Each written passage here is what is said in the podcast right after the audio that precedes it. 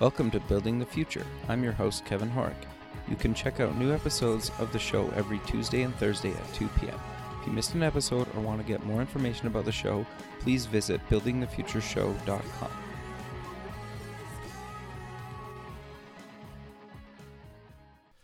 Welcome back to the show. Today we have Malte Laass. He's the founder and chief strategy officer at NuViz. Welcome to the show. Thanks a lot, Kevin. Thanks for having me. Yeah, I'm excited to have you on the show. I, I think what you guys are doing is actually really innovative and cool, but maybe before we kind of get into that, let's get to know you a little bit better and start off with where you grew up. Um, yeah, sure. Um, well, born and raised in Germany. My accent probably gives me away right away. Um, born and raised in Germany. Moved to moved to Switzerland um, for pretty much to play bad pro basketball um, for a couple of years there. Got my education in Switzerland, and then uh, uh, eventually, I guess, emigrated to the U.S. Okay, so what did you take in university? Um, I'm a, business major, uh, undergrad in business, and then also an MBA from a school in Switzerland. Okay, so what made you want to take business in university? Oh, that's a good question. Uh, whew, um, I'm trying to think back in time of uh, what my decisions were when I was, uh, I guess, coming out of high school at 18, 19. Sure. Um, I guess just in, in, in general um, interest in uh, and you know how, trying to understand how companies tick and how uh, how you know businesses uh, around me um, function. Um, just general interest in that, and uh, um, yeah. So I think that was that was kind of the, the primary reason back then. I don't know if I really had a had a long um, thought process um, coming out of high school, getting into into uh, into studies. Um, I just kind of fell all, all in place. Sure. So, how did you make your way to America? Um, so I uh, actually went to San Diego on an exchange program um, in the first year of my master master's degree.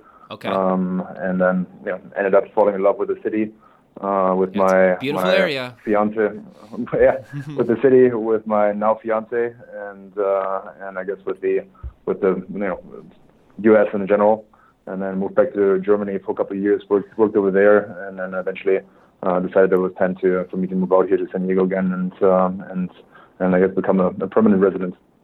Got you. No, that that's great, man. So, walk me through exactly what NuViz is and why did you decide to found it? Um, so NuViz set out to to revolutionize the motorcycle experience by bringing head-up display technology and connected driving technology to the motorcycle space. Okay. Um, and the company was, I think, started pretty much out of personal interest and and um, um, background and knowledge in the head-up display and near-eye display space. Um, so myself and uh, my co-founder Marcel, uh, we're both motorcyclists, and Marcel in particular had a long history in uh, in the optics and display technology world uh, from his company that he previously founded in Germany and then brought over to the U.S. Um, so the two of us um, have been um, working in the display space for, for a while, and then I guess there was a, a personal interest level to bring the near-eye display, head display, optics um, experience into the consumer world, into a, into an area where we both um, had a personal desire for the technology, um, and where we both believed that the the, the technology uh, would be adopted and would be used by the consumer, and where there's an obvious need for the technology in the space. Um, there was a time, I think, in 2013 when we first started the ideation process, uh, where Google Glass was introduced, and um, there was a lot of buzz around the um, you know initial steps in the augmented reality world and near to eye, near to eye display world. Um, and we always thought that the technology in itself is great, but um, that you need to build technology that is that is application and purpose built for a specific specific use case. And uh, we thought that these general application near to eye displays uh, lacked that in the beginning. Um, um, yeah, sitting at Starbucks, um, seeing Facebook notifications pop up on your Google Glass to me wasn't very appealing. Um, but we thought that there was an immediate use case um, for for such technology in the motorcycle space, uh, where you know keeping your eyes on the road, seeing relevant information as a rider, um, and um, processing information in an intuitive, um, into an intuitive fashion uh, is, is, critical. So, I guess those were the uh, the initial uh, stages in the ideation process, and then uh, we've been ever been at it ever since. Sure, I I, I love what you guys are doing. I, I think it's really cool. So, for people that haven't heard of NuViz, like how does it kind of work? Yeah, absolutely. So it's um, when we wanted to bring head-up display technology to a motorcycle rider, um, we had initially different ideas how that could be accomplished. Sure. Um, and then pretty quickly settled on an approach where we bring the um, experience to any of the existing helmets. So it's an aftermarket approach. Okay. Um, this is a head-up display that mounts onto your existing helmet um, from a mounting process similar to a GoPro camera. Uh, attaches to the external of your of your chin bar on a motorcycle helmet, um, and uh, can be taken from helmet to helmet. So motorcycles usually uh, have several uh, several helmets, um, different helmets, different colors for different riding applications or seasons. Um, so we thought it was a better idea to bring the experience that we wanted to create to all of the helmets that already existed out in the market, uh, as opposed to integrating our technology into um, into a motorcycle helmet and then essentially becoming a, a helmet manufacturer, uh, as opposed to a, uh, a, technology company that's focused on optics, electronics, and uh, and the software and, and user experience. Um, so. Um, that's the path that we've been on, and um, we're now, I guess, getting ready to to finally launch the product. No, I, I think that's great. So, when you guys were, like obviously you had to have built a kind of a first prototype of of the physical thing kind of walk me through the early kind of prototyping stage of that like what did you guys use to actually build kind of the first version of this thing um, well, I guess we uh, had an advantage here too in the beginning, um, given the background from Marcel the optic space and just having access to uh, micro displays, to different okay. lenses, to an actual optical lab. Um, so we, I guess, kind of were able to hit the road uh, running and had some optical engineers on the team that um, that understood uh, optics and, and the and the human factors behind creating a near-eye display and what it takes. So um, I think it really started with you know slapping um, off-the-shelf displays together and, and uh, workbench applications of uh, creating different different layouts and different setups for the optics itself. Um, so I think that that was the, the, hardest part to solve in the beginning, um, trying to come up with a path for our optical solution that is in a price range where um, you can sell it to uh, um, in the consumer electronic um, price range, um, and uh, that still creates a user experience that is that is good enough. You know, obviously um, you're dealing with ambient light, um, glare, and all these yeah, additional um, complications that that um, that all the near-eye displays or head-up displays companies or smart glasses companies are facing. Um, so those were the initial con- consideration how they can be overcome and and then of course with an external approach like ours, how do you make it um, make it resistant enough to withstand debris and pebbles flying against it and and of course ingress protection. so that was uh, the initial stages really focused around the optics and then an additional uh, hurdle that we had is, of course, the um, um, the mounting approach, how you actually bring this technology to your existing helmet.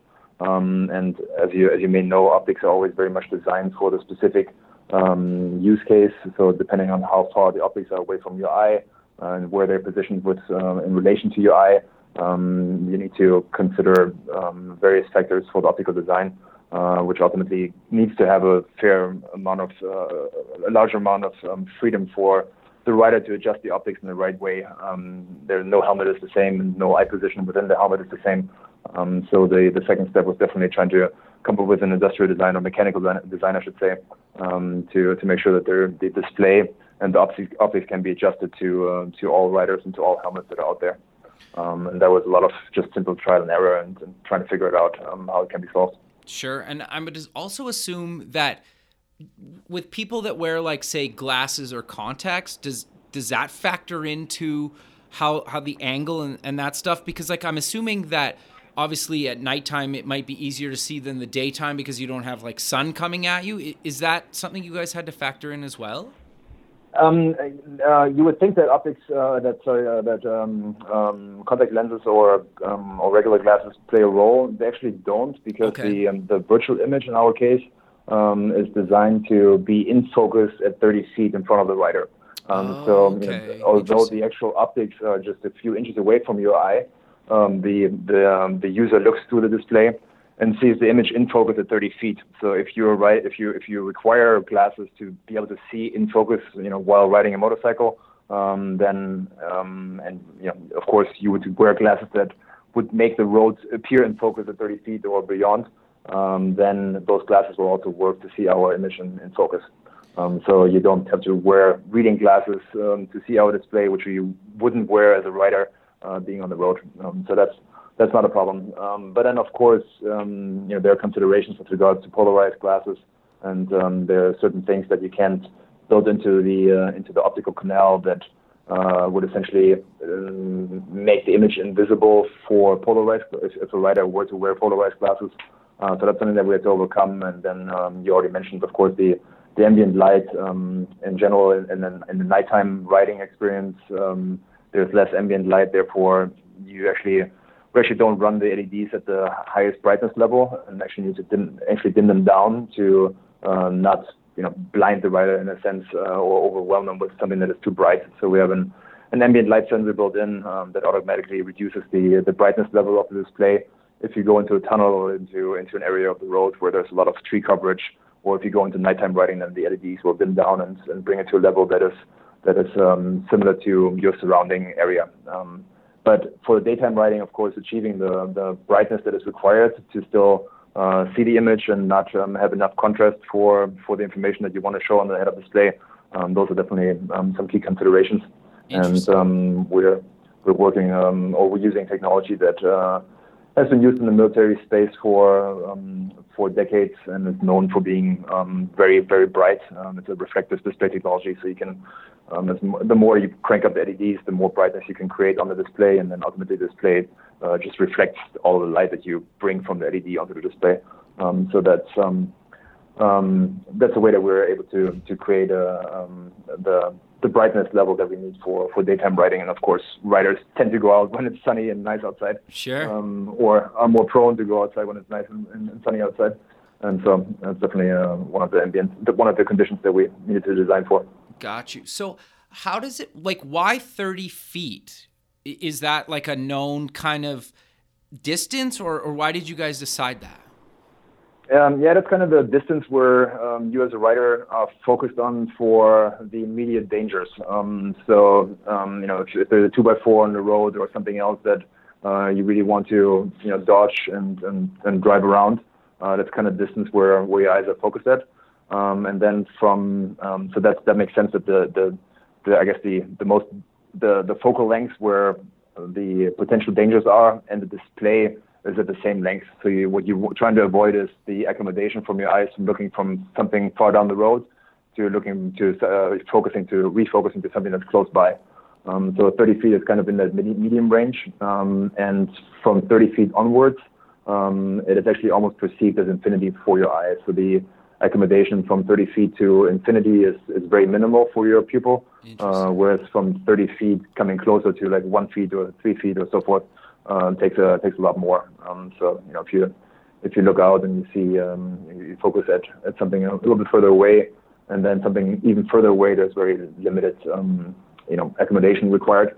Whereas looking at your desktop screen and then looking up against the wall, you know, there's there's already more more required there. So that those were some of the human factors consideration that um, that came into play. And then of course the the eye box and field of view and, and all these other optical parameters.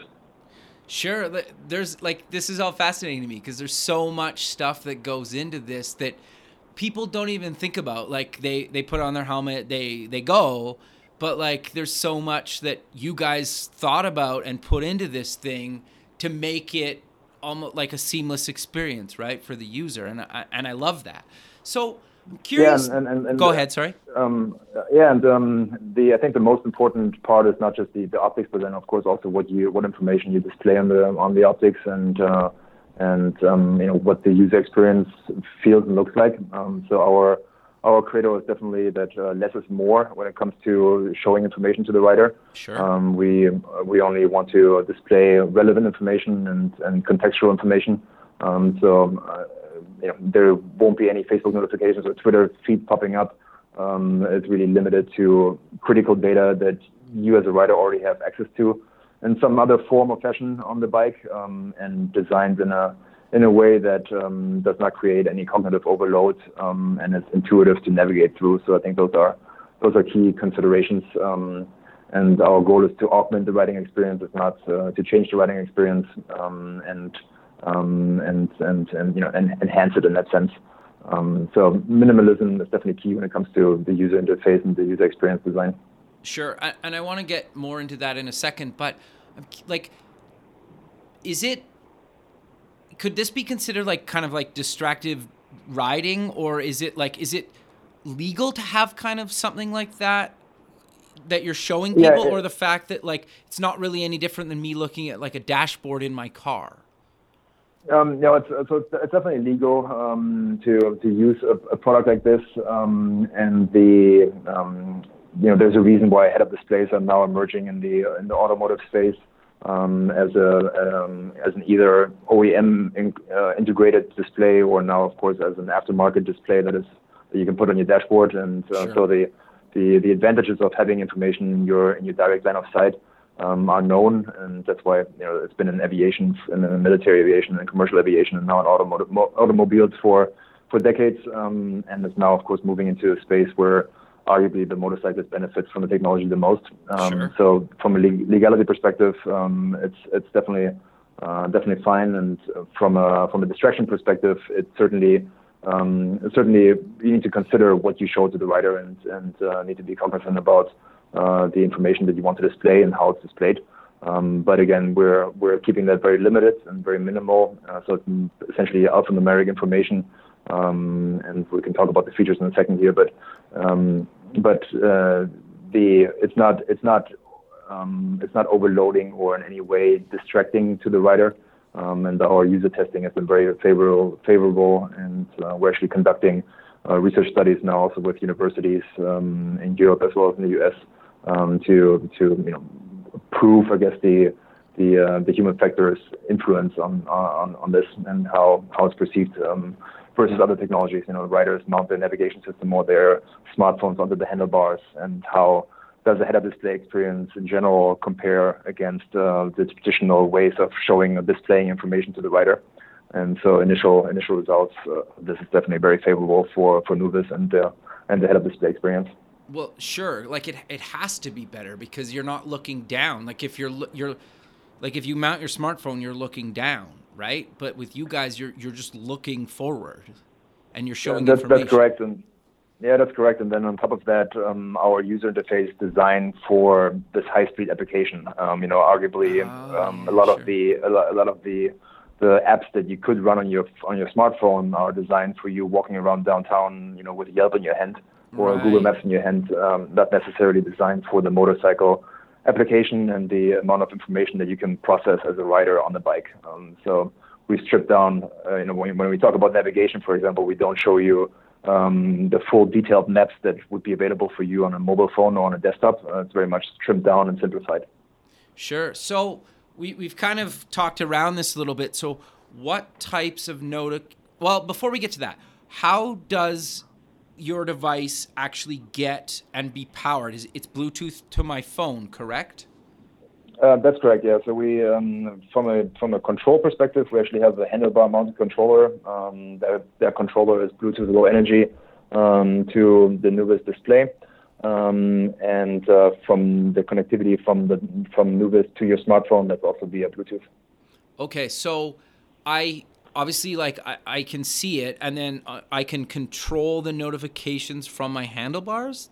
Is that what you just said? Uh, correct. Just, yeah, correct. So we have a handlebar mounted controller. Um, it's um, um, up and down controls plus uh, plus four hotkeys to navigate through the through the user interface. Um, and the user um, the UI paradigm that we've developed, we believe, is very simplistic and easy, very easy to learn for a writer. Um, so it's essentially up and down um, to go between the main screens and main views or features. And then um, there are two buttons on the control that are correlated to uh, to two input um, fields on the display itself. Um, so I guess you know, like talking about it right now is a little bit difficult to understand um, sure. over, over, the phone or without actually seeing it, but um, it's, it's, definitely very intuitive. Um, and we have a hotkey on the controller as well to activate the video camera to take photo or video. Um, so we've we've tried to make this as, as, simple as possible and as also as common as possible. Of course, uh, riders are already used to having uh, handlebar controls for all of the instruments or all sure. the functionality that their bikes have. Um, so we're just extending that uh, that functionality with our controller. Um, of course, early on, uh, we also looked into voice commands um, since we do have a headset and a microphone um, that the user can install in the helmet for audio um, and communication um, but I think at this point, the the quality of uh, voice commands within this high ambient noise environment inside of a helmet uh, is just not not uh, good enough yet to create a frustration-free user experience. Sure. Um, so for the time being, we opted for for the control uh, and, and, and I guess physical input device uh, versus the audio commands. But that said, we are definitely going to to roll out additional uh, voice command features as well um, as the technology and voice recognition software improves.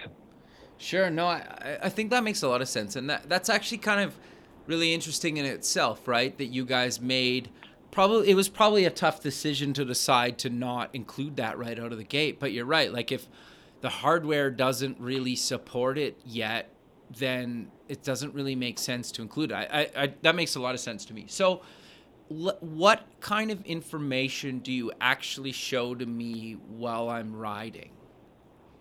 Yeah, the the key feature that um, that our focus group interviews from the very very beginning uh, revealed were, of course, that, that navigation is one of the the key um, the key features. Sure. Um, so that's the that's the I guess the key um, key experience that we enable. Um, and then, of course, we're able to display um, just speed um, as well as uh, as time. Um, we have uh, communication features to be able to take calls, make calls, um, actually see who's calling. Um, if you're interested in listening to music, of course, we are also able to stream music from your from the smartphone um, to the display, and you can you have very simplistic in- input for you know which song is playing and, uh, and, and skipping skipping the song, pausing the song. Um, we have a camera integrated, so you can take point of view photos and videos and, and take um, take uh, yeah capture your experience and your writing writing experience. And um, the images are actually automatically um, sent to your smartphone. So whenever you pull over at a coffee shop uh, or at home, the photos that you've taken on your ride are automatically in your library on your smartphone. And then uh, for the videos, um, you can either um, get them over Wi-Fi when you connect to your home Wi-Fi, or um, just take out the SD card and uh, and you know pull them over onto your computer. Sure. So did you guys have to build your own kind of apps for this, or are you just like how walk me through kind of how I use my far- smartphone to connect to your device, your headset? Yeah, correct. So there's there's um, there's a NuViz application um, that is your gatekeeper to uh, to our hardware. Okay. Um, but in the future, we'll also um, function as a standalone application um, for you as a writer to connect with other writers and uh, track your experiences and uh, and share your experiences. Um, so it's um, um, you know uh, I think at this at this point for the initial launch, I guess what you would consider a companion app. Um, but the, the backend functionality is already built in to support more and more features moving forward. Gotcha. Um, and for us, I think very importantly, uh, as riders, you often go out and drive in uh, in the middle of nowhere, um, out of cell phone reception. Um, and for riders in Europe, you know, you cross several countries within a, a day of riding, right. um, where you would then encounter roaming charges. So the navigation that we have built in is actually a standalone um, navigation um, engine um, using offline maps. Um, so you, you don't have to stay within cell phone connectivity to to actually reroute or update your maps or choose a different different location. Um, so that's a um, so the I, I, guess the, the display itself or the NuViz NuViz as a as a product on your helmet um, is connected to your smartphone, but it doesn't have to be. So if, if you as a rider go out in the middle of nowhere, um, it can function as a standalone device. And from an electronics perspective, it's essentially a, smartphone minus the um, the, um, the, the the cell phone connectivity um, chipsets. Got you. Okay, interesting. So you guys built the software that runs on the actual device then too? Uh, correct. Yeah, it's uh, Android based, and so we we got a couple of soft, software engineers um, or firmware engineers on the team. Um, so there there's um, yeah, I think you can tell there's a lot of uh, a lot of pieces um, that are required to to bring this together. Sure. Um, optics is optics is one element, but the the software and backend and uh, the firmware firmware on the controller, firmware on the on the head-up display and then of course the smartphone application, iOS, Android, um, a lot of a lot of pieces to bring the user experience together and um, and um, yeah. Sure. So. We're, so you, you mentioned Android and iOS. Obviously, you're you're supporting both platforms. That's correct. Yeah. Um. So I'm I'm curious, and obviously, like I, I just so just for everyone and yourself, like I prefer Android over iOS. I'm that's my kind of daily phone.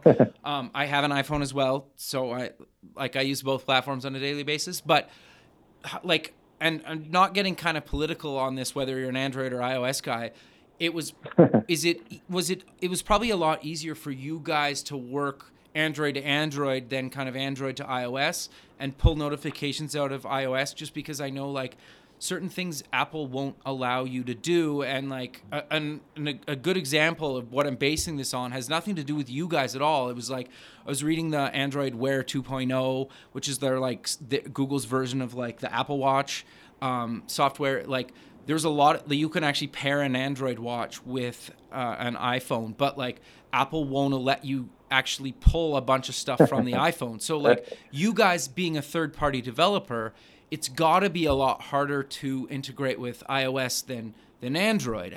Did you guys experience that? Um, I think that's a that is a question that our head of software would be more capable of speaking speaking to. Okay. And the the challenges challenges or lack thereof that he he and his team are encountering on a daily basis. Sure. Um, personally, I uh, personally I'm an uh, iPhone user. Okay. Um, so. But do you get different notifications? Make sure that the team is team is working on an iOS application that that uh, that works very smoothly. Sure. Um, but did you? But do you get different types like types of notifications, or you guys are trying to make them pretty much similar between the two platforms? Um, the goal is definitely to create an experience that is um, that is uniform across both platforms. Okay. Um, and when it comes to uh, the notifications, um, again, we're trying to limit um, any any useless notifications um, to the writer. Um, and and you know, so it's essentially incoming and outgoing calls that we would display. Oh, so it's, um, it's example, irrelevant. We, we, yeah, incorrect. Yeah, we, are not we're not even showing um, showing text, text messages oh, okay. um, that would um, that would would occur. Um, we're still evaluating whether we're going to show you know message received from mom, but then it is up to you whether you want to pull over and read your the text message from your mom or whether you think it, it can wait for, for another hour or so while you're on the bike. Um, oh, but we okay. definitely won't we definitely won't show you um, show you the, the actual written text on the display. Um, of course, you know, reading it to you at one point is, is a different topic, um, and sure. those will be some of the customizations that you as a writer can also also could do, you know, and kind of customize the experience to what you as a writer prefer. For example, I uh, I tend to usually write without headsets in, and uh, and don't like to listen to music or, or even have communication in, inside of my helmet. Um, so if you if you don't want that, I personally prefer to just uh, have the uh, the visual cues and having the navigation and, and, and, and, information available available to me, but actually not listen to um, to you know Siri or or or um, Google tell me where to go. Um, so that you know that that very much depends on the preferences of the writer, and we're trying to make our platform um, customizable to a certain extent to um, to cater to all these preferences. Got you. No, that that makes total sense, and like I, I think the thing is, I know just like getting i i i messages can be tricky off iOS. So, but yeah, if you guys aren't even showing them, it makes a lot of sense. So I, I get that, and you're right. Like everybody's gonna pick and choose what they want to see or not see, or listen to music or not listen to music. So I, I think that's that's really great. So when are you guys launching this thing, and can when can people actually buy this thing? Yeah, we're um, we're getting ready now for ramp up. Um, right now, we're looking at a at a May June timeframe okay. uh, to actually um, actually ship the product. Um, I guess just in time for for the writing season 20, uh, 2017. Perfect. Um, the majority of our team is actually, um, or the majority of our engineering team is, is based in Finland. Okay. so of course, of course, the guys over there are very excited to also get the product into the European market as quickly as possible. And uh, we're actually working right now for a somewhat simultaneous launch in Europe as well as in, in, in the US. Got you. So, how how is working with you know having an office in um, America and having an office you know overseas? Like, how how's that kind of dynamic? Building a physical hardware product, there's got to be a bunch of challenges around just even time zones, never mind building something physically. So, how are you guys kind of working through those challenges? Um, yeah, the 10 hour, 10 hour time difference definitely makes for a lot of early mornings or late night calls. Um, that is, that is, I guess, one of the, the key disadvantages. Sure. Uh, but other than that, we're, we're definitely very happy um, with our location in, in, in Finland. Um, maybe for your background information, um, as, as, you know, Microsoft acquired Nokia yep. Um, yep. a couple a couple of years ago, and then quickly after that wrote that acquisition off. Um, and and uh, of course, as part of that uh, write-off, also laid off thousands of engineers around the world. Um, a lot of them actually here in San Diego at the at the former Nokia slash Microsoft uh, mobile phone um, development center, and then of course even more so in in Europe, uh, in Finland in particular. Um, and we were able, when we heard about all these um, uh, layoffs that were going to take place at the end of 2015, were able to jump on board and essentially recruit our engineering team um, in one big swoop in Finland, and uh, and get guys get guys on board that uh, you know, have have developed uh, consumer electronics for for decades and sure. um, have experience of taking a product from ideation to uh, to to the market and also the and the in market support. And um, and we are definitely blessed to to have the ability to kind of pick the best guys um, uh, from from Microsoft slash Nokia. Um, and, and that work has been um, been great with the guys, and I think you know, uh, I think a lot of the U.S. and uh, California entrepreneurs in particular can can share the pain that finding loyal guys that um, that stick with the company for for a long time is somewhat challenging to find here. Sure. Uh, you know, the churn rate is churn rate is crazy in, in California, um, and and yeah, so far we haven't lost anybody in Finland, and the guys are are staying on board and um, and uh, as I said, are extremely qualified. So yeah. the um, huh of course, there are challenges from a communication perspective, but the good thing is that um, that the guys were used to the setup before. As, as I mentioned, you know, there, sure. there, was a big engineering side in San Diego for Nokia, and then uh, engineering in, in Finland, and then uh, contract manufacturing in Asia.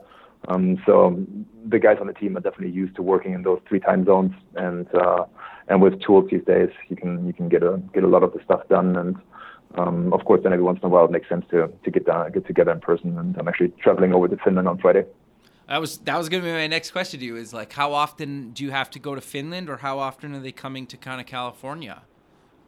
Um, we're um, I, well, personally, I'm trying to be there at least once a quarter. Um, okay. And my my mom lives in Berlin, so I'm always trying to gotcha. combine a, a, trip to Berlin for the weekend with a with a business trip to to Finland uh, throughout the week, and then back the weekend after. Um, so that's I guess also a, a somewhat personal uh, perk for me to to have the have the chance to um, you know put those quick uh, Germany stopovers in there on the way to on the way to Finland. Sure. No, I, I think that's great. And just like the more and more thinking about kind of what you just mentioned about kind of recruiting a bunch of guys from Nokia, like you guys are basically building like a smartphone, right? Without this, like, without a SIM card because you, it has a screen, it has like a bunch of stuff, right? right. Like, and it's basically, yeah, it's running absolutely. an OS. It's interesting. I, I didn't really, that's, that's actually really cool that you guys are basically doing that and then syncing that with your phone, pulling pulling um, kind of obviously data between the two devices. But I, I'm curious to know then how do you guys like? Did you guys have to? You took Android, and you obviously probably had to modify it a bunch. So do you? How do you push updates to the actual device? Um, via the app. Um, okay. So okay. firmware firmware updates um, you would essentially download via the app and then push the push the firmware update um, from from your smartphone to the um, to NuViz. Okay. Um, and um, yeah, that's the that's the current current modus. No, that that makes that makes the most sense to to do it that way. I'm I'm curious about what's battery life on um, the device yeah, that was um, that's a good question and was one of the key considerations when it comes to uh, you know, finding the right compromise between form factor, weight, and of course user experience and duration of the battery. Sure. Um, so right now we're in the five to six hour time frame. Uh, of course, depending on how much HD video you're taking and sure. uh, um, and how much telephony you're you're conducting. Um, but that's the that's the average use time. Um, and the batteries are replaceable and rechargeable, um, so you can either easily bring a second battery on your on your super extended rides, um, and then of course um, you know charge them at home easily. Okay, no that that makes that makes a lot of sense. That's that's actually quite interesting. So, you're what's kind of I know you guys haven't kind of technically launched yet, but what are you guys looking to do kind of for maybe the fall or, or next ride season? Like, is it kind of a new new version of the hardware, just kind of focus on the software, roll out kind of new features and, and display notifications, or or or what are you guys looking forward to do kind of after you guys get your first version kind of out there and people start using this thing?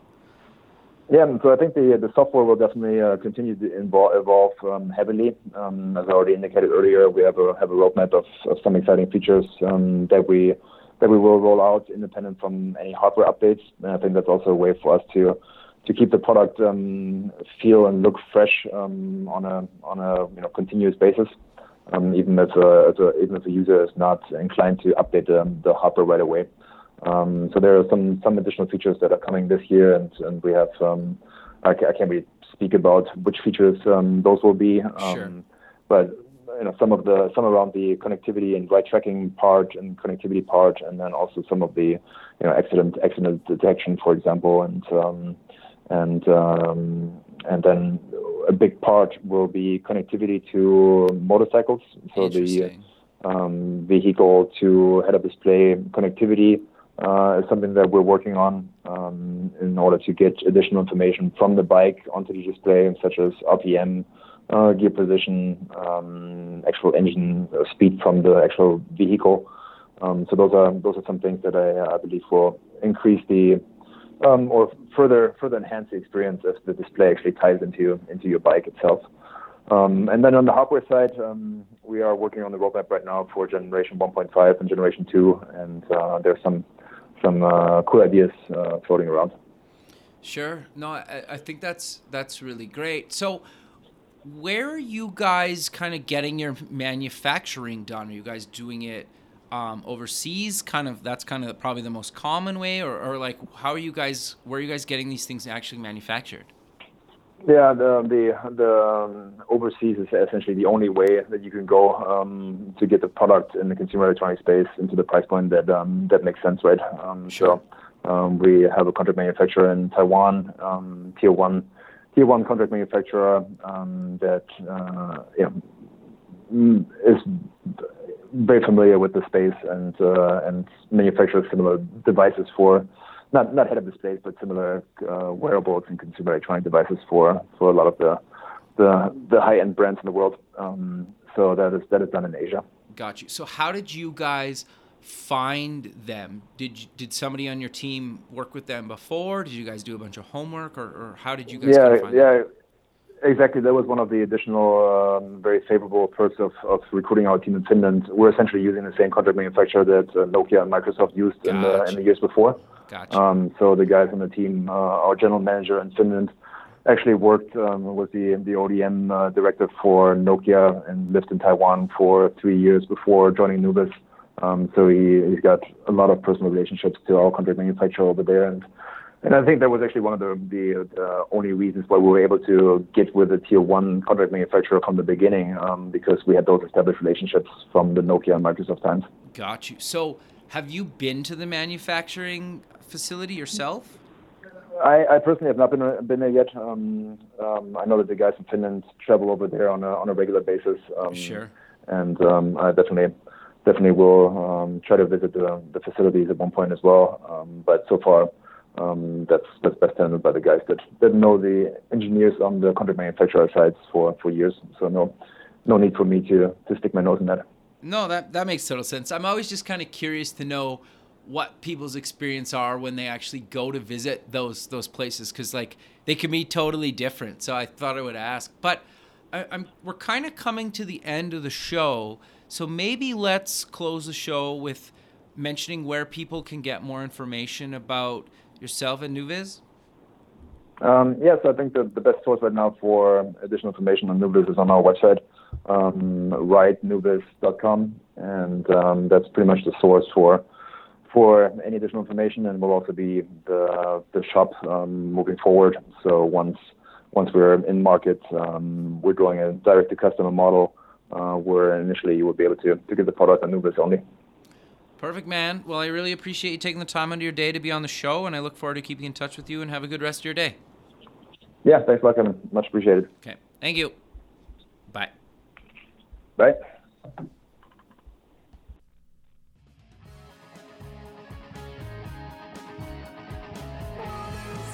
Thanks for listening. The music for the show is done by Electric Mantra. You can check them out at electricmantra.com and keep building the future.